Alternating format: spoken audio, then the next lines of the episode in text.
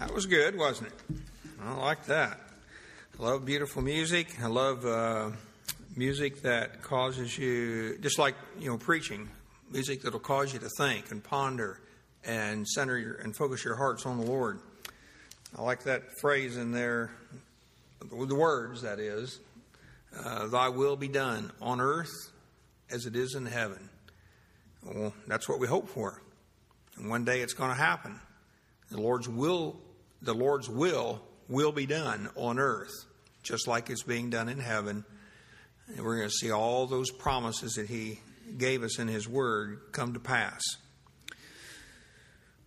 Um, I'm grateful to have you here this morning. How many had to? Anybody have to rush out through the rain this morning? Jerry, it's pouring down at our house too. Pouring down when we left the house. By the time I got down to 75, it was just a little little fine mist, and it was okay. So uh, I dried out though. I'm glad for that. Didn't shrivel up or anything. I won't tell you that story. We don't want to go there. Okay, Luke chapter 12. Well, we had a good report this morning. Seth got his uh, passport in. We had to overnight that and expedite it pay a little extra money because we weren't sure if he was going to get it back in time. Well, he's, we sent it in on Monday, and he had it back by Saturday, or maybe even by Friday. He said he wasn't sure when they delivered it, so we were glad for that. So he'll be going along, and Tracy Daniels, and then me. But if we figure between the three of us, we can get all those Bibles on the plane and not have to pay any any extraordinary fees. You know, to anybody done any traveling since they upped all these fees? And everything. I mean, they they're vicious. You get over, you go over over 50 pounds on one piece of luggage, when they will nail you hard. And even now, many airlines are charging you $15 for your first bag, $25 for your second one, in addition, over and above your ticket cost. And then if you go over 50 pounds, it's an extra charge. If you add an extra bag, some of them are charging like 200 bucks. So we're trying to, between the three of us, I think we can get it all and divide them all up evenly and we'll be safe. Okay. Um, and then we have, uh, I've invited, uh, while I'm gone, I'll be gone, of course, one Sunday, and I was, John Bales, who is the USA director for BIMI, that's USA Missions, uh, the church planning division, in other words, or arm, or whatever you want to call it uh, is going to come speak for us. He'd contacted me about wanting to come by sometime, and so I said, well, that would be a good time. He also has a project called Reseeding America, and of course, that's the idea behind USA Missions is they want to they either go out and have missionaries that are starting new churches. They go to specific areas where they know there's a need uh, and work to plant a church or to reestablish one that's been in the doldrums or dying, so to speak. And so, anyway, I come, I've invited him to come by and preach on Sunday morning and present that ministry. And so I think you'll enjoy him. Um, he could be longer winded than me, I guess. He's, he's pretty, he, he's not known for brevity. And if you think I'm not known for brevity, well, okay. But anyway, I told him we usually try to be done quarter till, so hopefully we'll make that. Uh, all right. And then we've got oh, and I have and then we have a vacation scheduled. Oh yeah, boy, this is something to pray about too. Um, we had we've had a vacation scheduled for quite some time. Uh, third week of September, I think it is, and of all things, I got a summons in the mail for grand jury duty. And I have to be there at the 14th of September. So I'm having to make copies of our, you know, our contract that we have where we're going to stay and, and the check, canceled check showing that we've already paid for it and all this sort of thing. So I wish you would kind of remember that, that that would flow through okay. I think it will. They're usually pretty good about that. Okay, I guess that's all we got coming up for the time being. Oh, no, we don't either. Then it's, uh, is, I can't remember the date. Is it the 13th? It's on a Sunday, September 13th. I think it is that Fred Bennett from Titus will be here also. and presenting some things on Yom Kippur, Rosh Hashanah, and whatever. There was like three things that fall within that time period, that week of Jewish holidays. And so we'll look forward to hearing from him. I think you'll enjoy that as well. All right, Luke chapter 12. That's where we wanted to go this morning. Luke chapter 12. And believe it or not, there are, um, what was it, 59 verses in that chapter. And, well, I decided I wouldn't try to cover all of them. So if that make you feel better. Uh, it's going to kind of a long chapter. I didn't want to hit several things in it, but I do have something I wanted to kind of focus in on, and you have the handout on that. Um,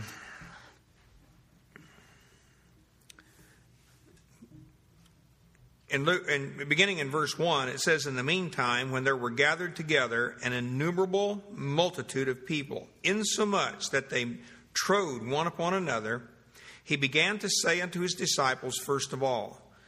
Now, just from that verse, just setting the scene here, that there was quite a crowd. And when you look at that verse, this, this phrase, innumerable multitude of people, um, the word translated multitude would is literally the myriads of people, which is the word for 10,000. And then you have of people which is other places, is translated multitude. So, what he's saying here is the myriads of the multitude. In other words, quite a large crowd. Probably couldn't be numbered, but it was a huge crowd of people. And in the midst of that crowd, he's addressing his disciples here. He began to say unto to his disciples, first of all, Beware ye of the leaven of the Pharisees, which is hypocrisy. And then he goes through a discourse there. And as you come to verse 13, it says, and one of the company. Well, back in verse 1, where it says of people, that's actually the same word as translated company over here which would be the word multitude. In other words, one of them, not one of the disciples, but one from the multitude of people said unto him, Master, speak to my brother that he divide the inheritance with me. And he said unto him, Man, who made me a judge or a divider over you? And here we have this situation that the Lord refused to get involved in. And as we proceed through this passage, we'll see why. And basically, it was simply because it was just an earthly matter. It was something that pertained to the cares of this life. And so he just, just refused to get involved. But proceeding out of that, he began to teach the people.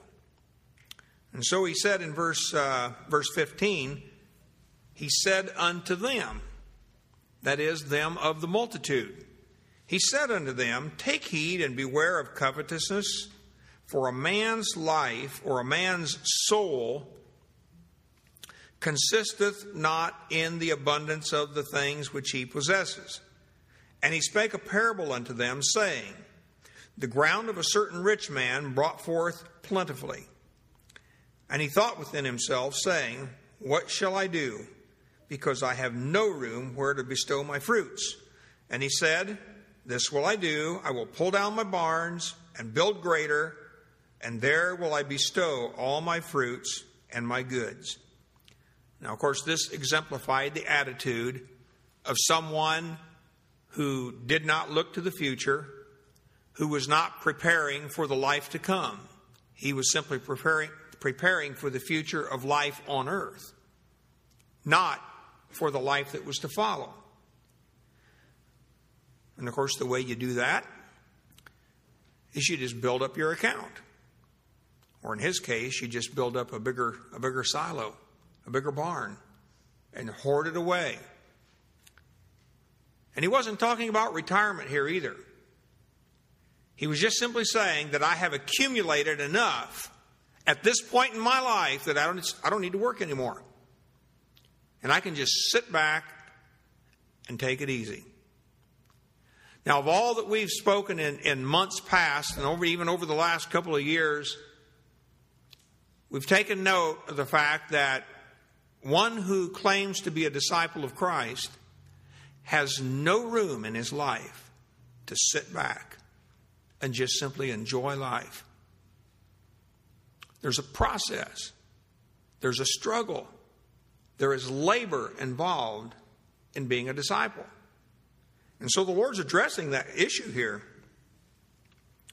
And so in verse 19, this man, when he said, I'm going to build bigger barns, he said, I will say to my soul or my life, speaking to himself within, he says, Soul. Now, he could have just said his name there. He could have said, Alan, you've got enough goods here. You got to lay it laid up for many years. Take thine ease, eat, drink, and be merry. And that's what an awful lot of folks are seeking after in this life. They're looking for a way to take their ease and to eat and drink and be merry. In other words, they want to do what the Lord was talking about in Matthew chapter 16 when he said, He who seeks to save his life will lose it, but he who loses his life for my sake, the same shall save it. He, this, this is an example of a man who is seeking to save his life. That is, he wanted to preserve what he had so that he might enjoy what the things of this life would give him. With no thought whatsoever of the life to come. And therefore, he made no provision for it. And so, though he had many goods here in this life, he had nothing stored up for the future. As a matter of fact, we see that in the next couple of verses there. verse 20, God said unto him, Thou fool. That's pretty strong language. To call someone a fool. And the word and, and the word fool there is, means to be mindless. Un, didn't even consider what he was doing and what it was going to cost him. He said, Thou fool, this night thy soul shall be required of thee. His soul was going to be called to account. He was going to lose it. Not only in physical death, but of course, there was going to be the future, future prospect of entering the next life empty handed and with nothing. As a matter of fact, you know, when he says there, then whose shall these things be which thou hast provided, was simply to say, you can't take it with you, can you? You're going to leave it all behind. And you've, I'm sure you've heard the old saying many times about these couple of guys observing this funeral and a friend of theirs, and one of them said, Well, how much did he leave behind? And he said he left it, the other fellow said he left it all. And you've heard that before, I'm sure.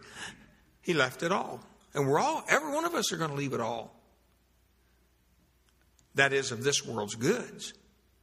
We're going to leave it behind. But you know what, though? That's not the end of the, the matter. The Lord said in verse 21 so is he that layeth up treasure for himself and is not rich toward God. Not rich toward God. How do you become rich toward God?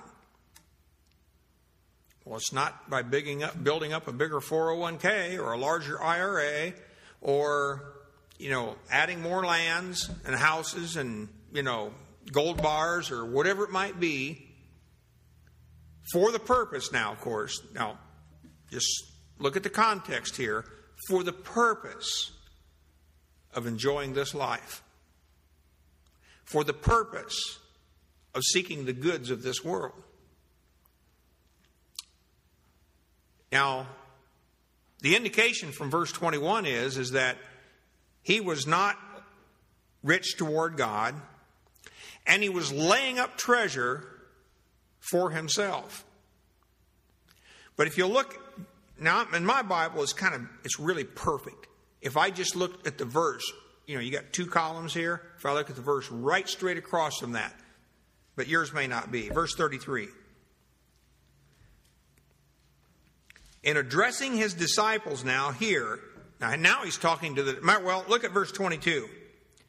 Notice he changes now, and he said unto his disciples. Now look down at verse 33. Sell that you have and give alms. Provide yourselves bags which have or wax not old, a treasure in the heavens. Now he's telling his disciples, out, one out of the multitude here, of course it's a parable, but he's picturing one out of the multitude. He's laying up treasure for himself. But you, he said, you disciples, you can lay up treasure in heaven.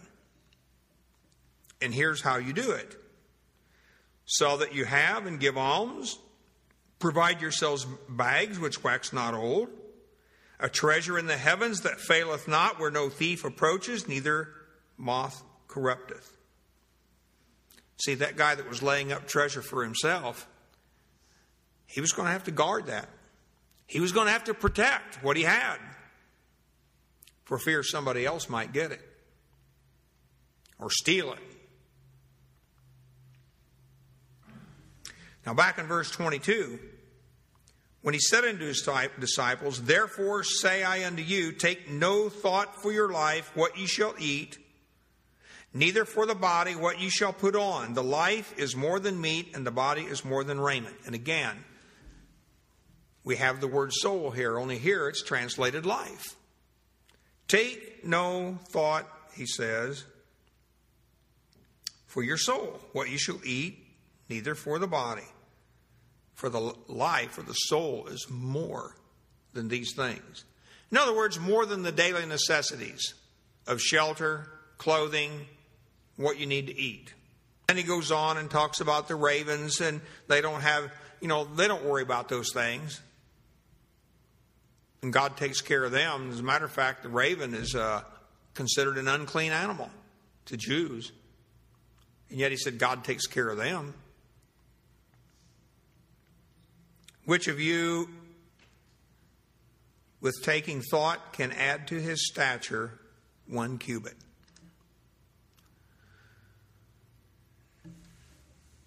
How can you add to your life?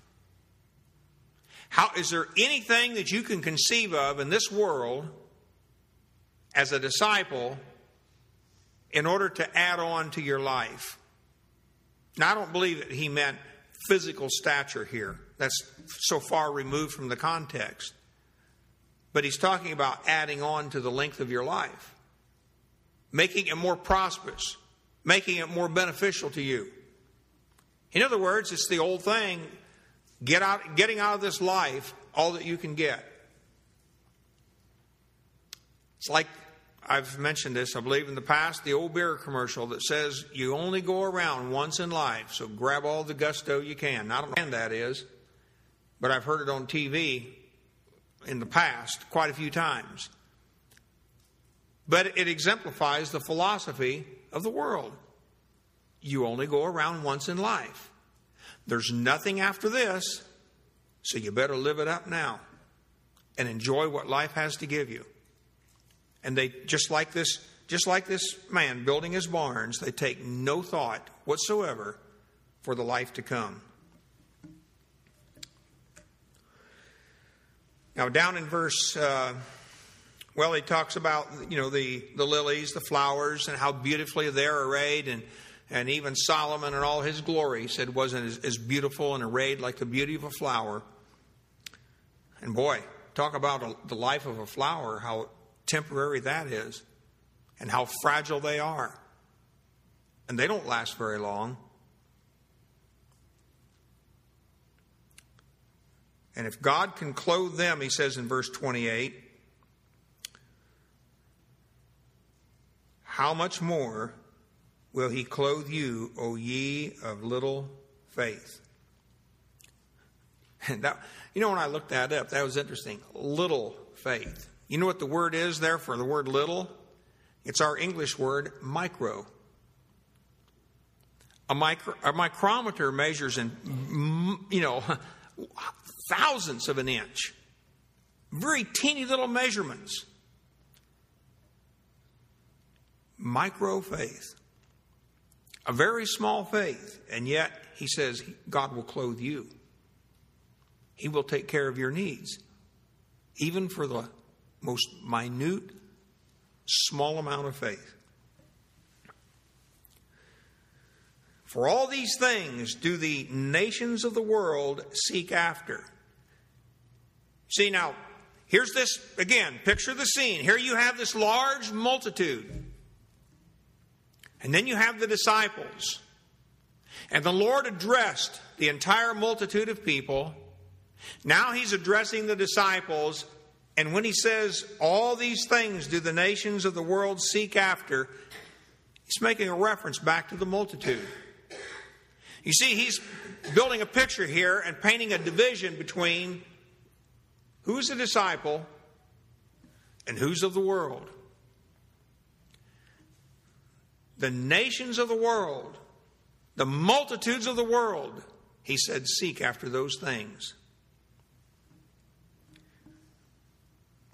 Now, he says there, Your Father knows that you have need of these things, but rather, he says in verse, uh, verse 31, Seek ye the kingdom of God. Now, you have to know here that the two words seek, they're based on the same word, but they're not exactly the same. The first one is, has a, prepos- or, uh, yeah, is a preposition attached to it. It's, it's um, well, let me just put it in English. It's ep- epizeteo. Epizeteo, sorry. Epizeteo. And it simply means epi, just like epignosis, the full mature knowledge. It adds intensity to the knowledge. Well, it adds intensity to the seeking here. He's saying, with intensity, the nations of the world seek after those things. If you had no hope of a life after this one, that's exactly what we would all do. We would seek after those things. Wouldn't, wouldn't we want to secure the life that we have now? I guarantee you I would. If I had no hope for a future, no promise of a life to come, then I'd certainly want to take care of the one I have now. By building up, securing the goods of this life making sure I had enough for the next day. But in this verse 31, it's the simple word zeteo. Zeteo, sorry. Keep saying it wrong. Zeteo. We are to seek after the kingdom of God. And the word seek there simply means to seek with the thinking. The idea uh, and the context in which this word seek is used is to seek using your mind. In other words, it builds purpose. You've thought it through. You have rationally made a decision. And you're going to seek the kingdom of God. Now, of course, back in Matthew, we know the well known verse Seek ye first the kingdom of God. Now, we know that verse quite well. And as a matter of priority, that's what we're to look after. As a matter of first things first, we should be seeking the kingdom, not the things of this life, not allowing the things of this life to pull on us, to perplex us, to cause us undue stress and anxiety because we don't have this, we don't have that. I sure would like to have this. I see my neighbor's got that now. And we just get all worked up about the latest and the greatest, the fanciest, the newest gadget, the latest fashion. But first things first. is to seek the kingdom of God. Matter of fact, he tells them then, you seek God's kingdom first, and all these things will be added unto you. What things? Well, your food, your clothing, your shelter, but also the beauty and the glory of the lilies and the grass of the field. And all that attends with them will be added unto you. It's not just the necessities of this life, but it's the glory and the joy, the dignities, the benefits of having given all for the Lord Jesus Christ. Fear not, little flock.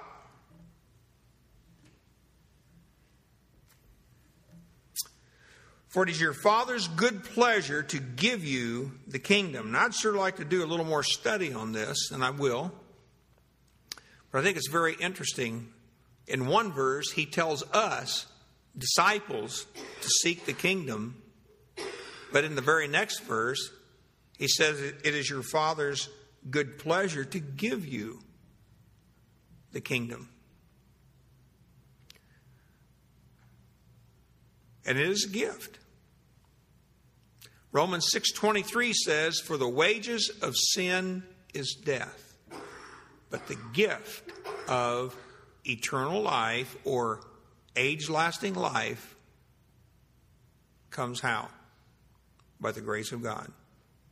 The gift of God is eternal life age-lasting life. It's a gift but we still have to seek after it other words used to describe that are to agonize over it, to labor after it, to want it. Turn over to Hebrews chapter 11.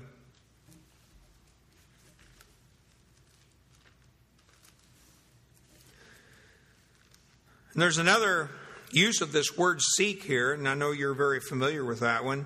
Hebrews uh, chapter 11 and verse 6, where he says, um, But without faith it is impossible to please him.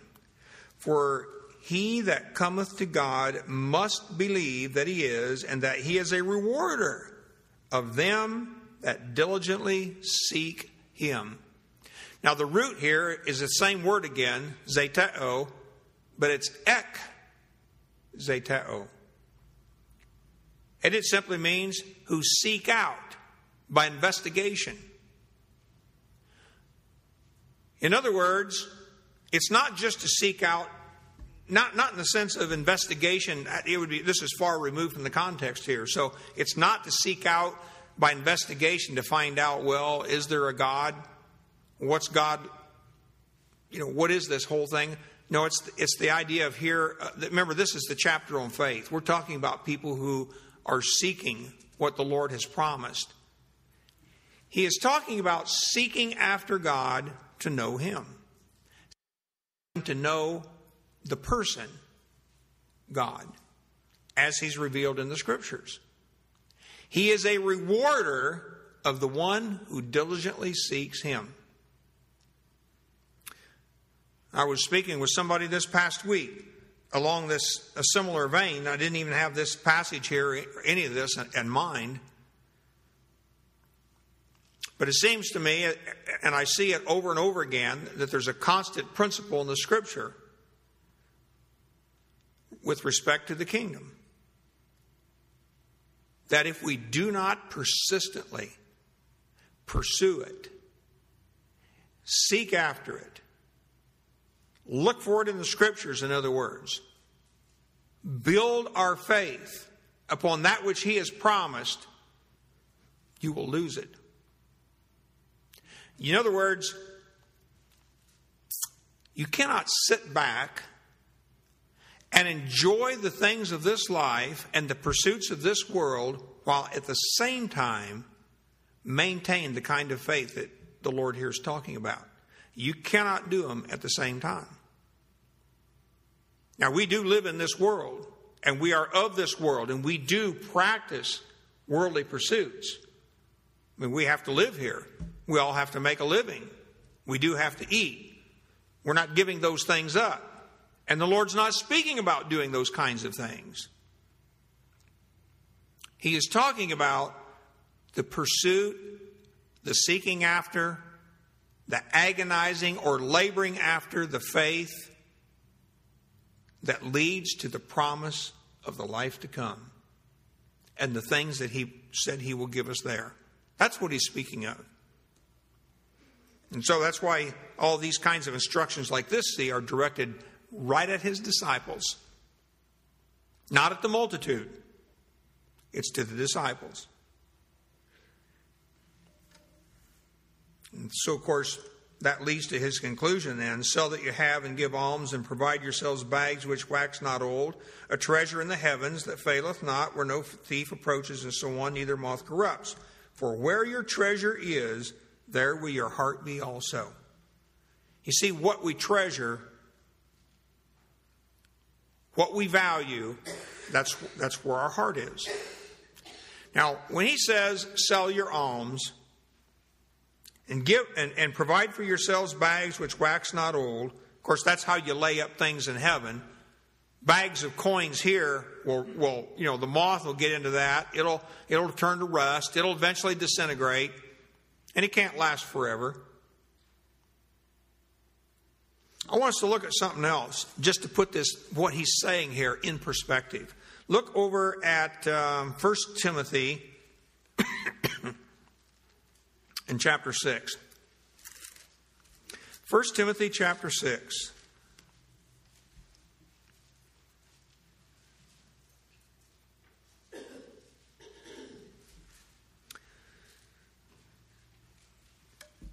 Now, Paul's laying a charge here to his uh, young associate, Timothy, and he's telling him, beginning in verse 17, notice what he says there.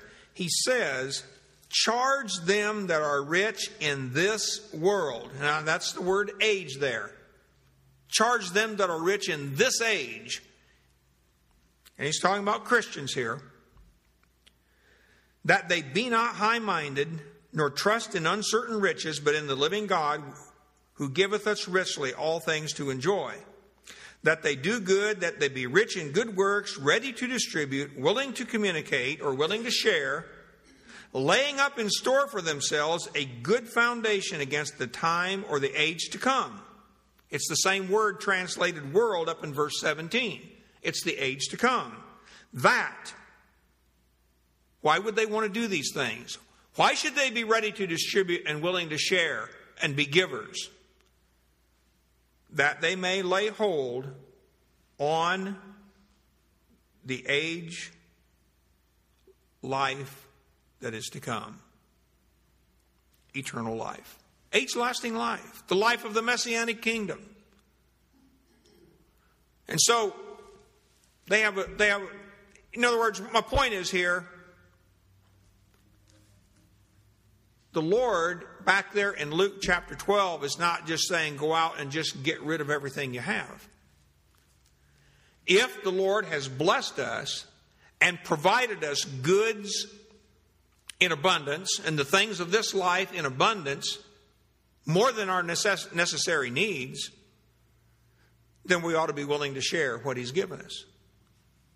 Because there are some that are not so blessed. There are others who have needs of this world's goods. We call them the poor. Sometimes we, they might even be homeless no place to go, and feeling very desperate. Now, I think the context here primarily he's talking about within the body of Christ.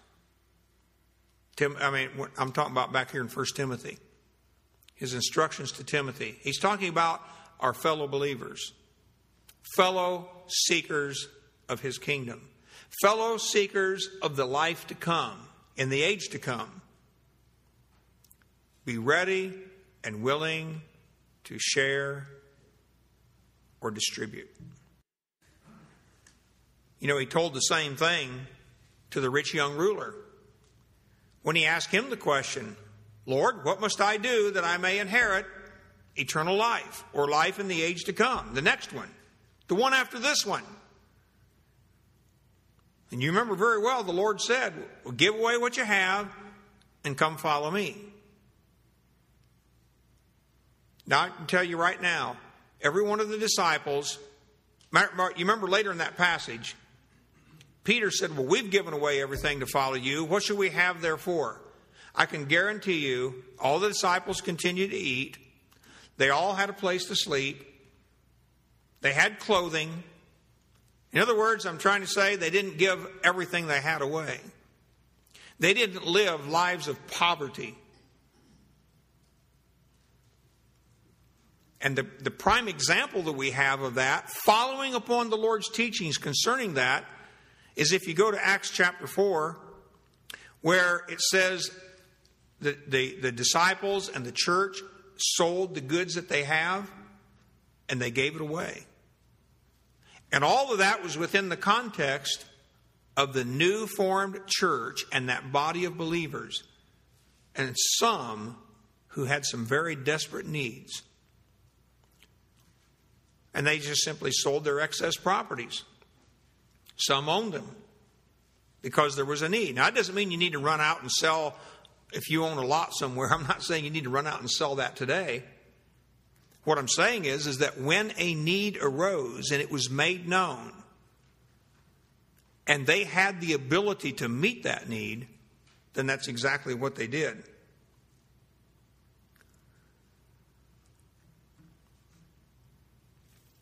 You know, it remains to be seen through the eye of faith just exactly what giving up those things that we could have now will mean in the life to come.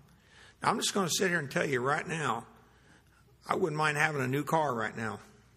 Actually, it wouldn't even have to be new, just a newer one.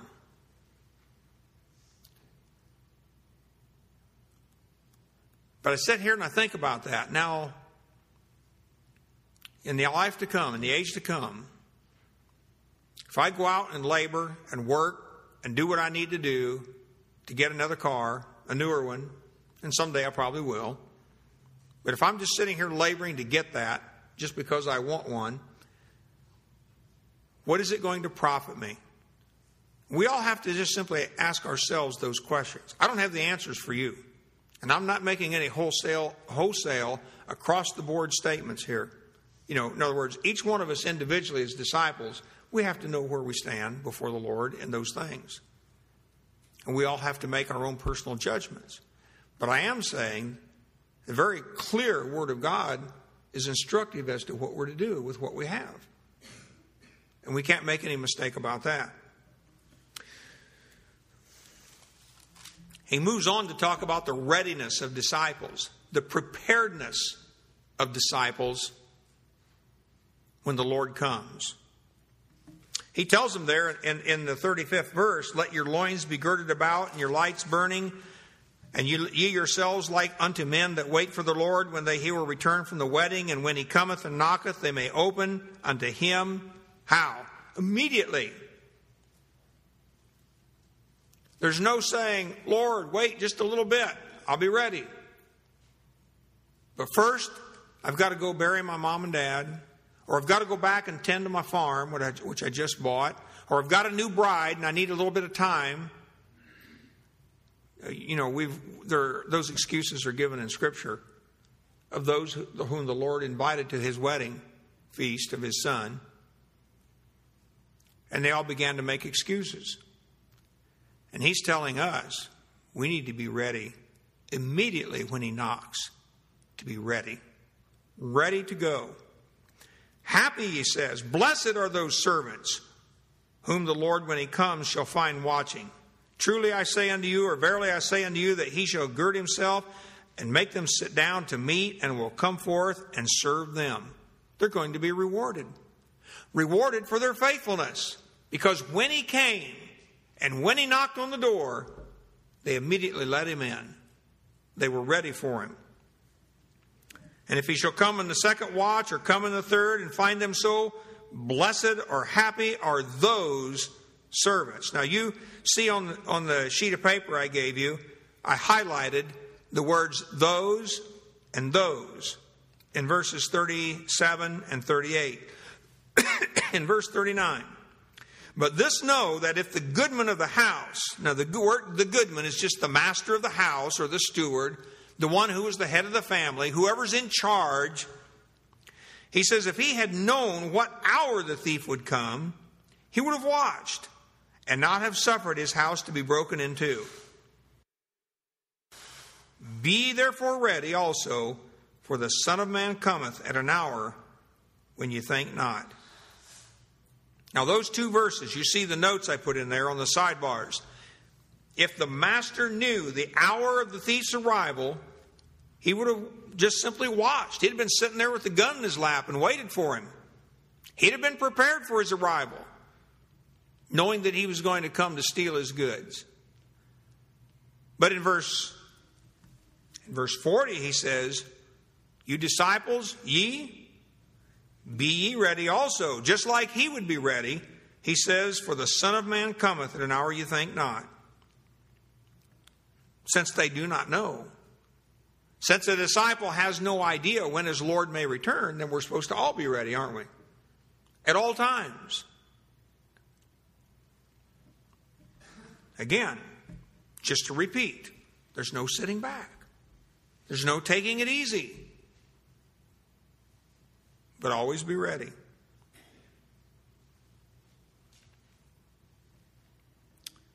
In verse 42, the Lord said, Who then is a faithful and wise steward, whom his Lord shall make ruler over his household, to give them their portion of meat in due season? Well, the picture here is simply of a, of a servant in a household who is faithful. And when the Lord of that house, the master of that house, acknowledged his faithfulness. What he's going to do here is he's going to put him in charge. He's going to make him the ruler over the household to make sure everybody gets fed at the proper time and everyone has their provisions.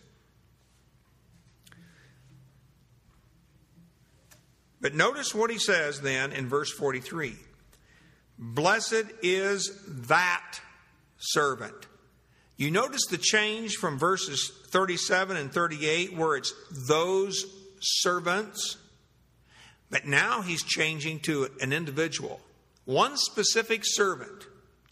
And he says, If that servant, he says, whom his Lord, when he cometh, shall find so doing, he's happy. Happy is that servant if he's been faithful, if he's, if he's been appointed ruler or master steward in the house. He's a happy guy.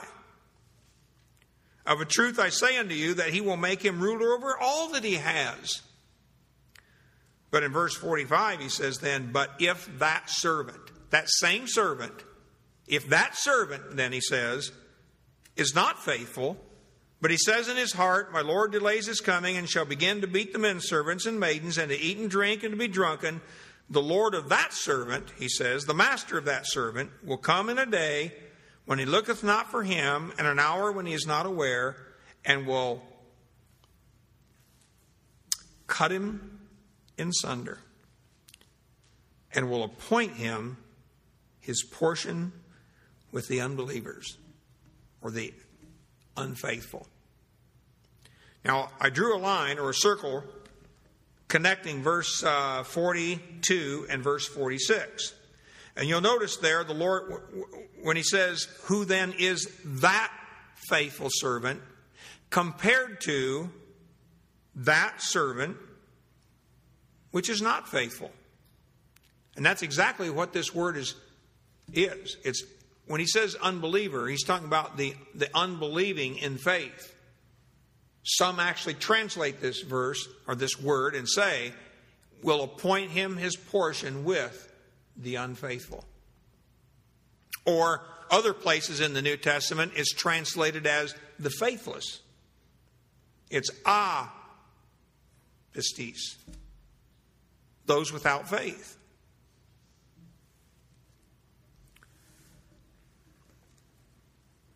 Look with me at 1 Timothy 5 8 for again. I didn't think about telling you to keep your finger there, but 1 Timothy 5 8. We were in 1 Timothy 6. Now we'll go back to 1 Timothy 5. And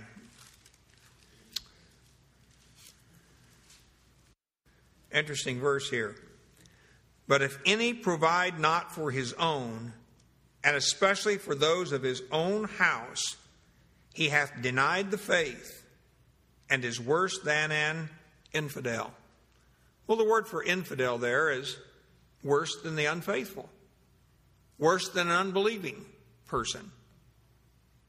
He's denied the faith.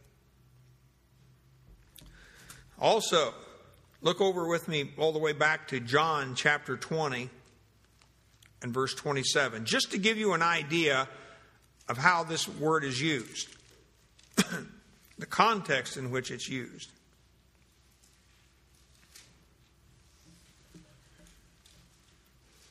In John chapter 20 and verse 26,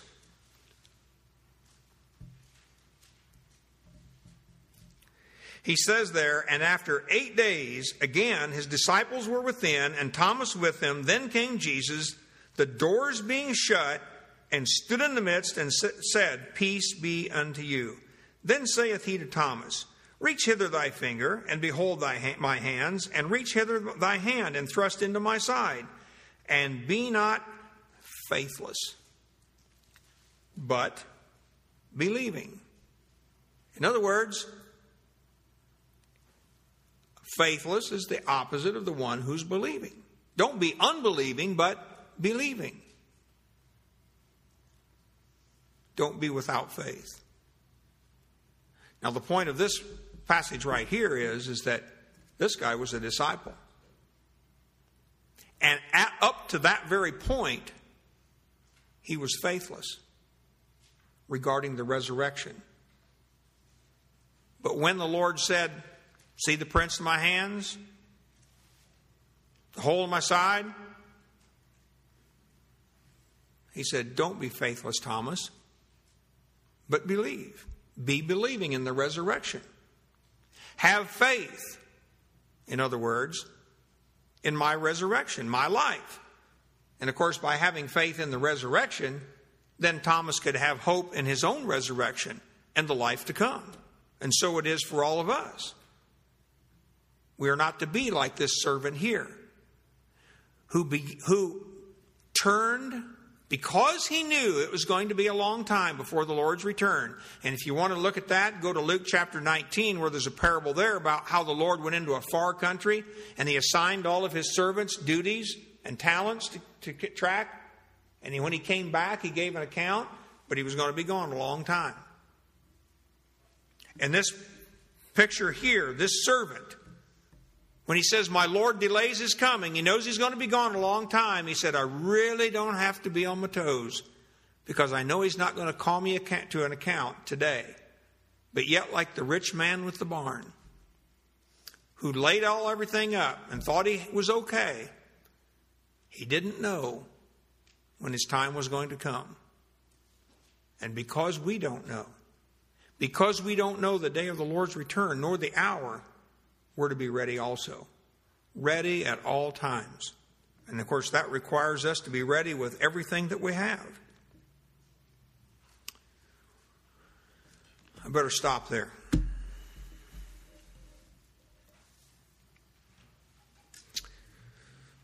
Well, I guess I should mention my little box here, down here from Thayer about the un- unbelievers. He's, you know, one of the translations he gives or the meanings for that word he says is unfaithful, faithless. But that little that word in the parentheses there, not to be trusted. That's what it is for a person without faith. Is somebody that the Lord cannot trust, and they're not to be trusted, and He won't trust them with His goods he will not trust them with his positions of responsibility in the age to come. That's why we have to be ready.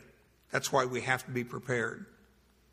And I'm telling you right now, sometimes I wonder, am I ready? You get caught up in things of this life sometimes and you get so distracted And you know, it's always refreshing to get back to the Word of God and be pulled back in to the whole mindset and realm of what it means to have faith in Christ. And I trust that you have that kind of faith today. And let's work to maintain it. Dear Lord, we pray that we will be faithful. And Lord, we, we plead and pray for the strength and the grace that you've promised to give to those that seek you that we would be able to endure the trials and the testings of this life and just the, the, the things that life brings us just by being here in this world. Lord, help us to keep our minds focused on that age to come and live with that in view. For it's in Jesus' name we pray. Amen.